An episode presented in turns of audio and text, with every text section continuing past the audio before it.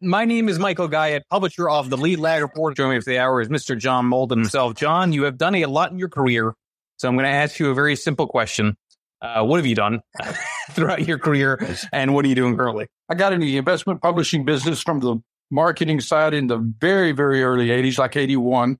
I was a direct marketing, direct mail kind of guru back in my younger days for sins that I'm sure I committed in some past life. Got more into the writing about investing side in the late eighties. We started running money, uh, you know, at a fairly nice size level. And then in nineteen ninety-nine, ninety-eight, ninety-nine, started writing uh, books. My eighth book is out now. I'll have my ninth book out next spring. You know, five, six bestsellers. Been writing my letter. Uh, I'll be next August. I'll start my twenty-fifth year. We'll do my I do an annual investment conference that we've done, the Strategic Investment Conference. This will be the twentieth one is coming up. Uh, time flies when you're having fun. But, I mean, we've had just enormous success with it. And it's one of the top investment conferences, I think, in the world right now. I mean, it really is. I mean, the, the speakers, the quality we get, pretty amazing. I mean, I'm I get more amazed every year, uh, and it just keeps getting better. Recently, I've been focusing on different ways to look at market and economic, social, geopolitical cycles.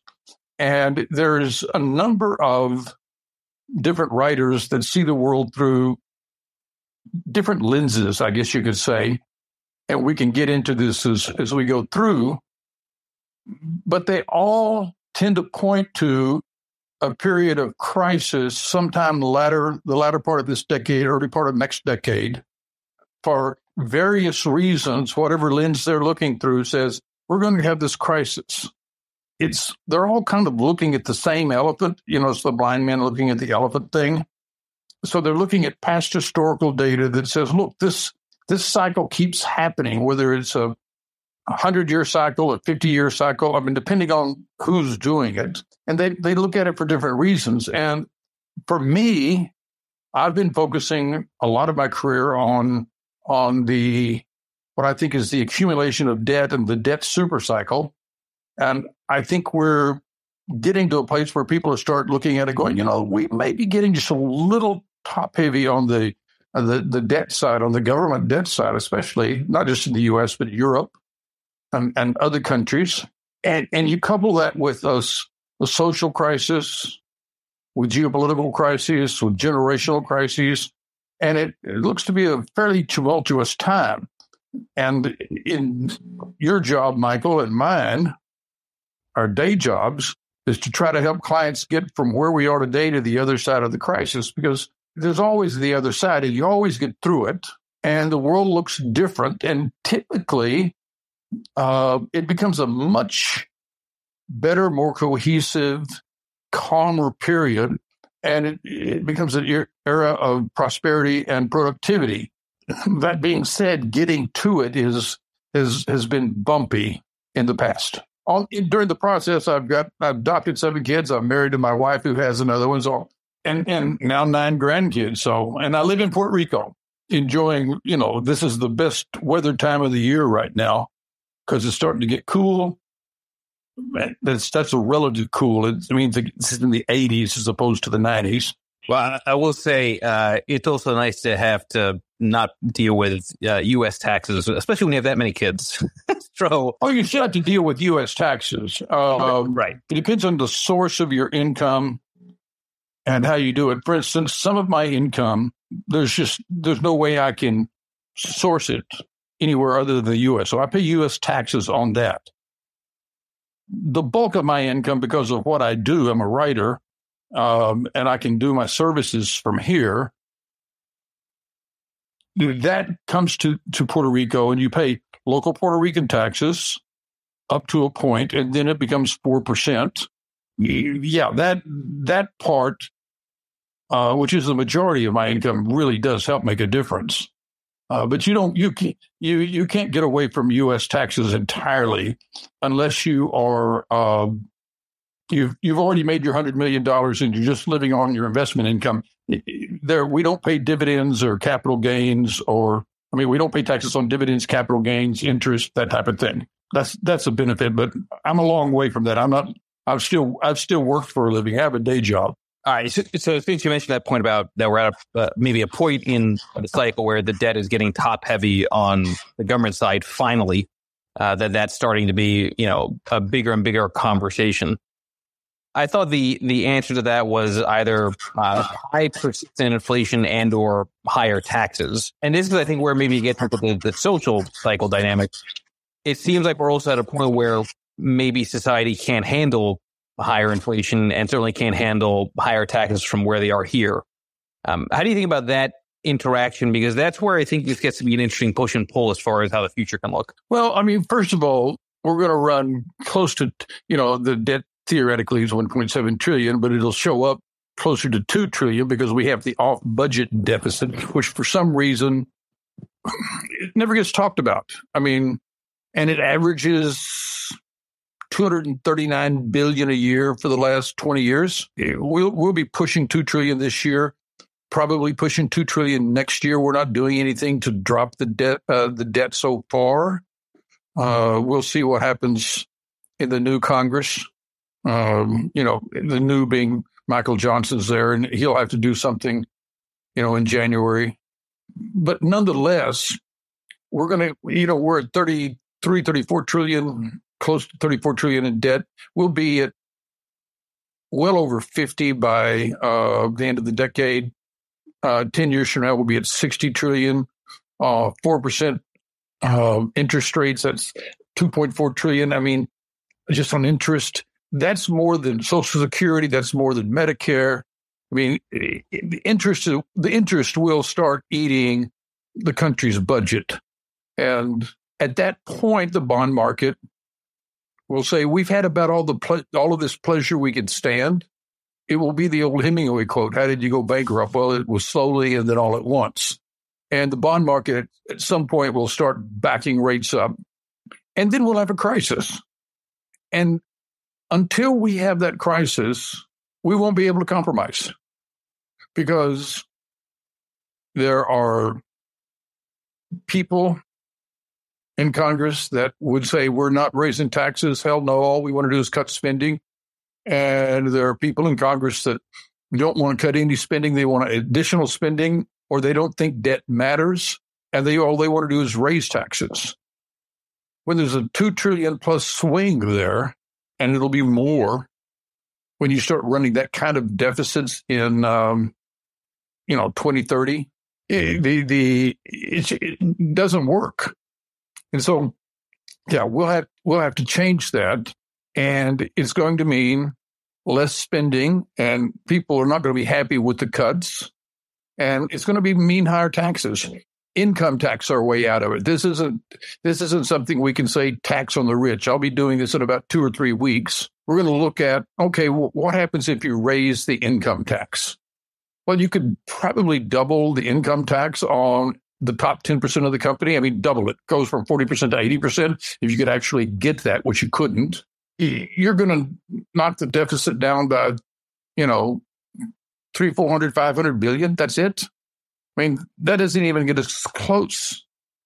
The, the only tax that will get us to a place where we're thinking about balancing the budget would be a value-added tax. It's just death to talk about it uh, in Congress.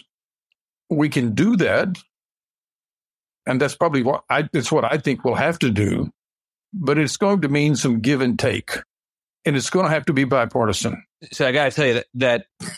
That sounds like a deflationary crisis, not an ongoing secular or inflationary dynamic. I, I, I've used that line a number of times myself, that debt becomes deflationary when you can't issue more of it. Now, the Fed can always buy government debt, right, and and keep the game going, but there's a cost to that. So, well, I mean, you, you can keep continuing to issue debt, and the central bank can buy it, but that's inflationary.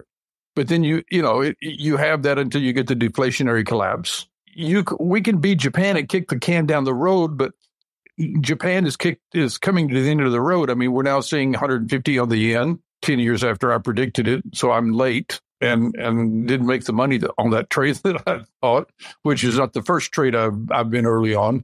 It's going to be a little bit more difficult in the late twenty thirties because the, the entire world will be going through this crisis. This isn't just going to be a U S crisis. Europe will probably lead, uh, have the crisis, have a crisis before we get to it. It'll make ours worse. But the dollar will get stronger, strangely, as the rest of the world has a crisis before we do.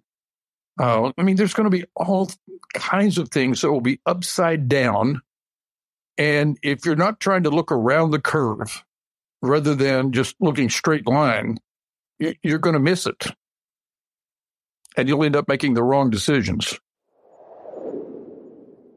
What happens is when the bond market simply says, I mean, you saw you saw the precursor to it here a few weeks ago when they took a thirty-year bond out and it, you know, ended up having to go up six, seven bips or whatever it was. Michael can probably tell us to the to the mini bip, uh, but but uh, they wanted more to take that thirty-year debt. What will happen?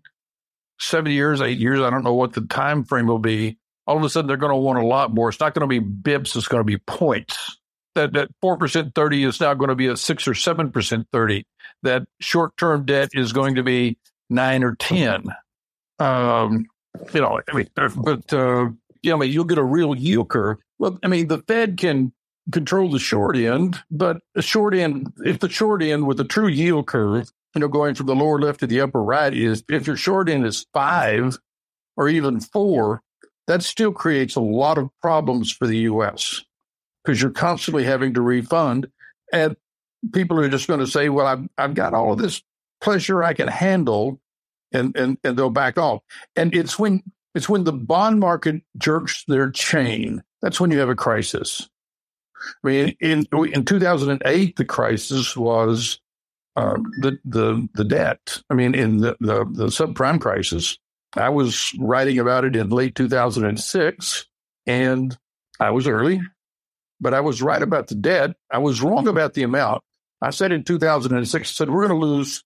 I bet we're going to lose four hundred billion dollars in the um, subprime crisis. And I had people telling me, John, you are such a pessimist. You are always doom and gloom, and you know. It was a few trillion. Um, I was an optimist. And so we had to do things differently. Now, we did some wrong things. And what I'm hoping this time, and uh, I, I'll tell Twitter Spaces here, I am self-consciously writing a book through these letters that I started in, I guess, mid-July. As I'm going through these cycle periods of Neil Howe's generational cycle, and it's Fourth Turning. Uh, the Fourth Turning is Here is his book. George Friedman's written a book called The Storm Before the Calm, talking about fifty-year cycles and eighty-year cycles in geopolitics, which for the first time randomly occur at the same time in the latter part of this decade, which he suggests is going to be create real potential geopolitical crisis, potential war, so forth. You have uh, Peter Turkin, professor at Connecticut, uh, who was a entomologist, a bug scientist, and but he began to notice that civilizations, humans, had the same problems that bugs did. Bugs would have a, a population, and then all of a sudden, the population would become a crisis, and they, they would explode and then implode. Uh, and he noticed that in as they began to look at humans, what we would, what we do, and what we've done for twelve, fifteen hundred years, is we overproduce elites. Whether it's barons and, and, and dukes, you know, trying to fight over land or or, or or income, you get you get too many third sons, if you will, second sons, you know, who who want to claim their piece of the land, and they start fighting with each other. And they drag the peasants in. Today, we've got too many elites. The tyranny of the perfect. Uh, we now have. I'm sorry, the tyranny of experts. We now have an expert for everything. So. To use a name that, you know, Fauci was our expert. Well, it turns out that Fauci, who is an expert on what he's talking about, but he's a little bit flawed in some of his recommendations. Then you start saying, well, no, this expert says this. So you get too many experts. You get too many elites. And those, it creates this fracturing of society as people try to get you to line up on their side of what they think should be done. you, you get the the, the global uh, cycle that Ray Dalio talks about. It's financial cycles. And it, you've all read his, if you haven't read his book, his books, they're worth reading. And on top of that, I don't know if I'm going to put it into my series or not, but you've got Peter Zients' book, The End of the World is Just the Beginning, where he's talking about large-scale cycles, mostly built around demographics and geopolitics, because that's his world. And he, that's the lens that he sees things through. But it still says crisis coming. In two thousand eight, we went into the crisis blind. So you get Hank Paulson on his knees to Nancy Pelosi saying, lady, if you, you don't approve this, it's all going to come apart in the next two days. And frankly, he was right. As it turns out, they were making it up as they went along. It seems to me nobody really thought they'd get there. And yet when they got there, they go, oh, my God, what are we going to do? There was no planning. So they, they had to do something. And they ended up bailing out banks. And in my opinion, if they had had a year to think about it, since this is going to happen, what should our response be? Our response should have been to wipe out shareholders for reasons that get are too arcane for us to talk about. You actually have to take care of the preferreds because it would have cost the government more to to to wipe out the preferreds than it would have to um, uh, to, to bail them. And subordinated bonds, you probably got to work on some of those. And then you would have removed the moral hazard like we did. The Fed was probably justified in its first Q E, not, you know, as I wrote at the time. But I said Q E two and Q E three were, were not necessary. They were egging things on. They were making situations worse, uh, especially keeping things at the zero bound like they did. It completely financialized the society. It became cheaper to buy your competition than to compete. So now we have a situation where there's we reduce the supply into uh, fewer and fewer sources. So you've got lots of industries where there's only two, three, or four that are actually doing, making, manufacturing, doing things. And and I'm not thinking about, like, for instance, the retail industry. Amazon's such a small part. It's a big company. Walmart's a big company, but they're a small part of the overall retail space, percentage-wise. Um, so there's plenty of competition there. I'm thinking more about railroads. There's fewer and fewer trucking uh, companies. There's fewer and fewer um, shipping companies. I'm, I'm, my mind's focused on shipping stuff. But but there's also fewer money managers. Uh, so, many, so many money managers are retiring. And so it's consolidating and growing. Banks are consolidating. There's fewer big banks, fewer banks. There's fewer public companies. And that consolidation to a free market capitalist like myself is worrisome because I like competition. Except, of course, my competition, you know, I wish they would go away. That's what we all think. We're, we're the ones serving the con- uh, the the the uh, uh, customer, the the The client, uh, the other guys aren't doing near the job we are. So, okay, I want to take it to just um, okay. So that's that's very long term. I want to take it to the much shorter term uh, dynamic here because you you know, sent me a direct message saying you know, you're starting to notice that there are some cracks at the margin around uh, credit markets. I have obviously been wrong, or maybe just early in terms of thinking that you'd have a corporate credit event uh, this year. Um, year's not over. But obviously that hasn't played out. It's been much more obviously on the duration treasury side still. But um, talk about just some of the more near-term dynamics that you're seeing that you think might become bigger issues. We're we're watching, I think. So I've been, I probably would have said the same thing this time last year. You know, often wrong, but seldom in doubt. That's just kind of me. But I think we're seeing the economy slow down, even after, even after we've come off the Uh, the third quarter, which is one of our best G D P quarters we've had for a long time. I, I saw somebody today said, we're not really talking about a soft landing as so much as slow landing. Uh, so we've got a lot of debt that has to be refinanced. Something like, uh, you know, one trillion in the corporate space, two, three trillion in the U S. I mean, there's a lot of debt that's got to be re- refinanced. You saw the uh, really uh, negative uh, home builders report that came out the last two days. We're seeing inflation beginning to to to come down. It's not it's not where it should be, you know. And everybody thinks, well, the Fed will be able to come in and and, and lower rates. And I, I'm not convinced. If they start trying to goose the economy, we'll get right back into that inflationary problem again. And I think they're going to be very cautious. A year ago, the markets were telling us we were going to get four rate cuts in twenty twenty-four. Now it's down to two plus. I think by the time we get into twenty twenty-four, the markets are going to be saying, well, we'll get maybe one, maybe two. The longer we go, those rate cuts are going to get pushed out. And it's not till we get to, you know, two percent inflation for a while, which you can, I'm not, I, I know that people say you can argue that it is because housing is um, a, a very lagging indicator, the way we measure it. I've, I've written about this. Uh, too much, probably, my readers would say. Housing and, and the indicator they're using still showing a five percent inflation, six percent inflation, when it's actually uh, maybe negative uh, in terms of rental, you know, and the, uh, the comps. There's reasons to think that things are going to slow down. Certainly, the home building sector is a big sector, and that's slowing down. Our energy is is gone down, but the demand is going up. Worldwide, we're not producing as much. I'm I'm very bullish on energy in the short term. I'm sorry, in the middle medium term. If we have a slowdown, price will go down.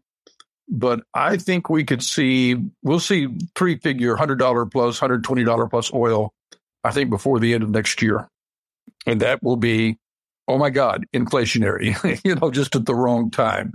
Just as people are hoping for a rate cut, we're going to see inflation, you know, and energy coming back and spiking the numbers. But but why? Why? What is it about next year? So I, I I mean, the most recent, and I granted get a different time frame, right? But yeah, most recent price action's been, I think, pretty negative, and I'd argue more consistently what you see prior to recessions. Yeah, it could be the start of some kind of a signal there. Could be. I mean, but if you go back and you look historically. Uh, recessions always reduce demand. You reduce demand uh, without reducing supply, prices go down. The demand always comes back. I mean, we've gone from the lower left to the upper right for one hundred twenty years now. And there's no reason to think that's going to change. So you see some bumps, some wiggles there. And those wiggles can be um, uh, exciting in terms of the prices falling or the prices rising. But I mean, so that's what I'm saying. In the short term, I want to get through the slowdown. But by the time we get to third, fourth, third quarter, fourth quarter of next year, we'll be through whatever it is that we're going to be going through. Demand will pick back up globally. Well, energy prices will come back. I mean, we're we're going to see. I haven't seen the price action today. I haven't been. I'm nowhere near a screen. But I would expect that two things happen. Number one, China, Xi, Xi meeting with. Um, Uh, or she, rather, meeting with Biden was useful, you know, in terms of kind of calming things down.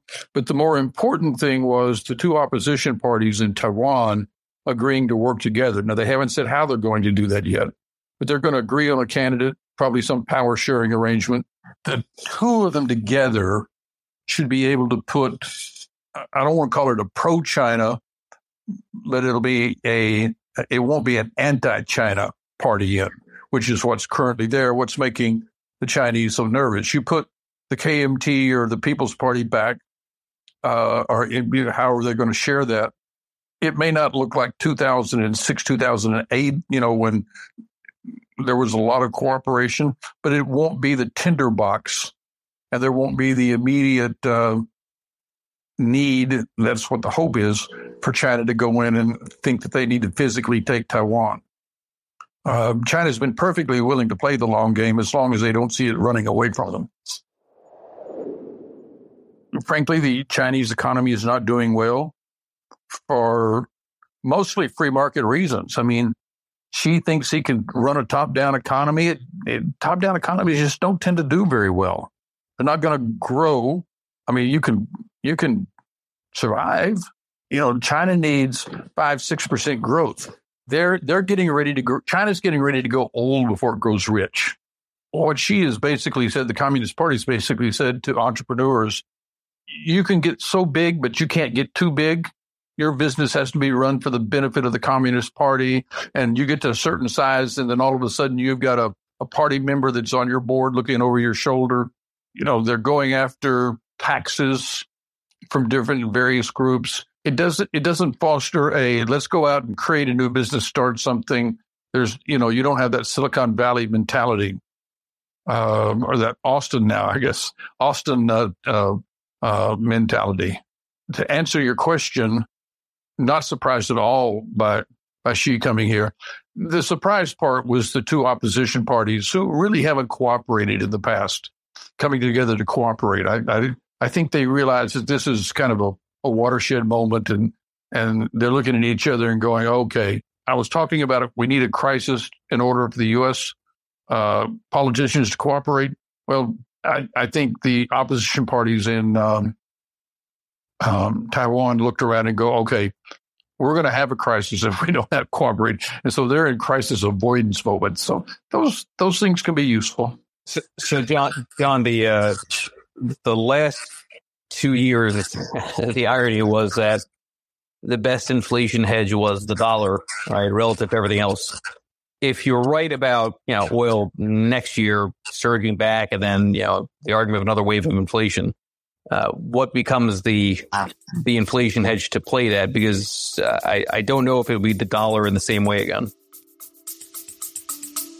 We'll be back after a quick break. Hello, listeners. Michael Guy here from Lead Lag Live. Are you ready to take a deep dive into market trends, risk management, and investment strategies? Then you need the Lead Lag Report. Our in-depth analysis helps you understand the financial markets like never before. And guess what? We're giving you a chance to experience it at a discounted rate. Visit theleadlag.report slash leadlaglive and get an exclusive thirty percent off on your subscription. Don't miss out. Level up your investment game with the Lead Lag Report. And now, back to our discussion. Well, I'm, I'm. If you're a dollar investor, I'm not. You know, not an investor. If you're, if if you and I live in a world of dollars, and our inflation, the the, the dollar hasn't been a hedge for me. I mean, I put it in my letter last week. Somebody put a, a created some charts on Twitter, which I thought was kind of fun. But I talked about my prime rib. I'm, I'm an amateur cook, but I make, in my own personal estimation and the estimation of people who who um, have tasted it, I make the best prime rib in the world. I mean, it's really, really good. And I put my recipe in my letter last week. I put a link to it. But I, but in doing that, I went back to the first time I published my recipe, and it was like two thousand thirteen, something like that.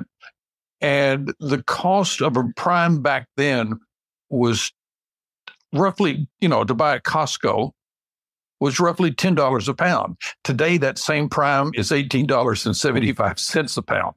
And so it's eighty-seven percent in the last, you know, seven or eight years.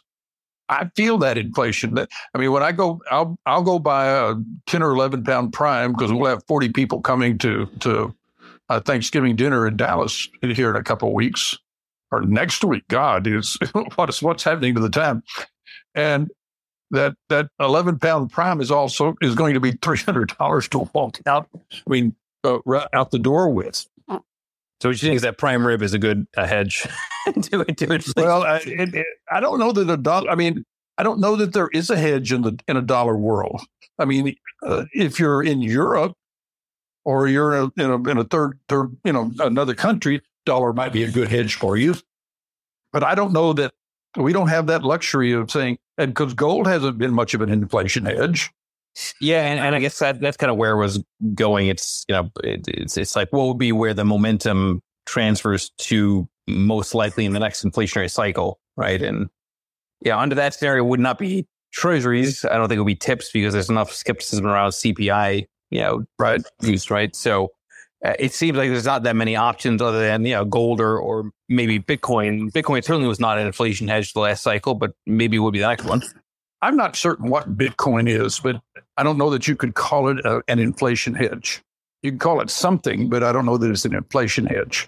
From a from a like asset allocation perspective. I'm curious for you. I mean, obviously, we got your income on your you know, publishing business and other sources of other businesses. But I'm curious, where's it, where does John Mauldin put his his incremental new dollar to work in? I've got a lot of my money in very specific biotech stocks that I happen to like. That's kind of where I, and then the rest of it, the bulk of it is in, you know, large, large multi-asset, multi-strategy uh, hedge funds. You, if you're an accredited investor, there's platforms you could get access to that are um, available. Um, so I've got a lot of, of that. Dividend, just plain old dividend growth stocks, not dividend growth, dividend, you know, high, you know, dividend companies, large companies that have raised their dividends every year for the last twenty, thirty, forty years.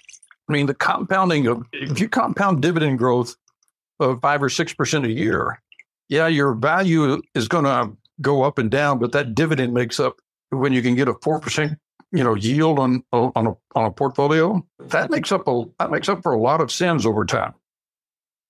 And then the rest of it just is in all various alternatives. Yeah, I mean, it's been a hard year for dividends, but I happen to think that, like you, yeah, the, the pendulum swings from capital appreciation growth, you know, to more value dividends, and now now yields are obviously a lot higher across the board. So I think that makes a lot of sense, but it's also not exactly a very sexy thing for most of studio. Right? You never hear people talking about creating, you know, uh, blue chip dividend uh, name. Well, it, it, it's just an observation about cycles, right? That the, the pendulum will eventually swing from the Magnificent Seven, you know, capital appreciation growth type of names back to dividends, especially if you're closer to the end of the rate hike cycle, you know, than right. that. And, and dividends will be, you know, but all of these things work in cycles, but then, then that's that's kind of how it works. So, is there anything that you're focusing on that maybe are under people's radars that people are not paying attention to that you think will be a, a bigger deal going forward? I don't think people understand the ramifications of the biotechnology improvements that we're seeing. I'll be writing about it. I'm not going to mention the company yet because it's still the, I, I happen to know there's a study that will be posted here in about four to six weeks, should be. But it's going to be one of the most explosive anti-aging stories that we've seen in the last twenty years. I mean, it's it's staggering. It's just the beginning. People don't understand. When, when you really are going to be able, uh, this drug, by the way, will be the fountain of middle age. It's not the fountain of youth. But it is going to slow down or actually turn you back to middle age, which to me, I'm seventy-four right now. Middle age sounds pretty good. Uh, so I'm looking forward to being able to get access to it. I can just say that within four or five years, you will be able to get this through unconventional means. And you will. Because everybody, when you see what it's, when people see what it does, they're going to want it. And there are competitors coming along right alongside that are that are having different results of things. That's so under everybody's radar right now. They don't understand. When you can add ten, fifteen, twenty years or more of a productive life, I'm not talking about, you know, just getting older and older and feeble. I'm saying you've got a productive, you're on top of your game life. That's a major change. And it's going to have all sorts of positive ramifications. Um, it'll, it will, and I'll be writing about this tomorrow, it will make the um, Social Security problem worse. It will actually make Medicare better. Because one of the things these drugs, the, these compounds are doing is it's reducing inflammation. It's reducing some of the wear and tear on the body. It's reducing the things that kill us. You know, it, we, you spent half your money in the last year of your life in terms of our health budgets. When you start postponing that last year of your life out ten, fifteen years, it's going to reduce our health budgets, our Medicare budgets. Um, that's a good thing, but it's going to, inc- as people live longer, they're going to be getting their Social Security more. I mean, uh, I, I remember in the eighties thinking and writing that we wouldn't get Our, so I wouldn't live long enough to get my, so I would never get Social Security when I got to retirement age. Not only am I getting Social Security, I'm getting fifty thousand dollars a year, which is you know, it's a number that I, this, for me, I can see that in my bottom right-hand corner. Uh, now they make me pay taxes on it. I mean, we were talking about taxes. That's a U S tax that I cannot avoid. Um, so they, and, and I'm still paying Social Security taxes. So it's it's not as not as much of a benefit as one might think. But that being said, it's it's living longer is is the one thing that I really think people don't understand. And I'm you know I'm hoping the first guy that turns one hundred fifty is going to be seventy-four, and maybe maybe it'll be somebody that's in better shape than I am, and they're they're eighty and they get early access to this stuff. There's there's some really good things. So so that's just that's my John Mauldin dream, I guess. Yeah, that's uh, yeah, definitely exciting on that end. Um, John, for those that want to track more of your thoughts and be among the uh, million uh, that read your stuff, uh, where would you point them to? My newsletter is called Thoughts from the Frontline. You can get it at Mauldin Economics. I'm a big fan of John's work. I'll have this, again, folks, as an edited podcast. Please make sure you follow John Mauldin here on X. Uh, check out his research as well. And hopefully I'll see you all a little bit later doing a uh, live show uh, with video uh, with Mister Dan Niles uh, at five Eastern. You'll see that here on X. Thank you, John. Really, uh, always a pleasure to talk to you.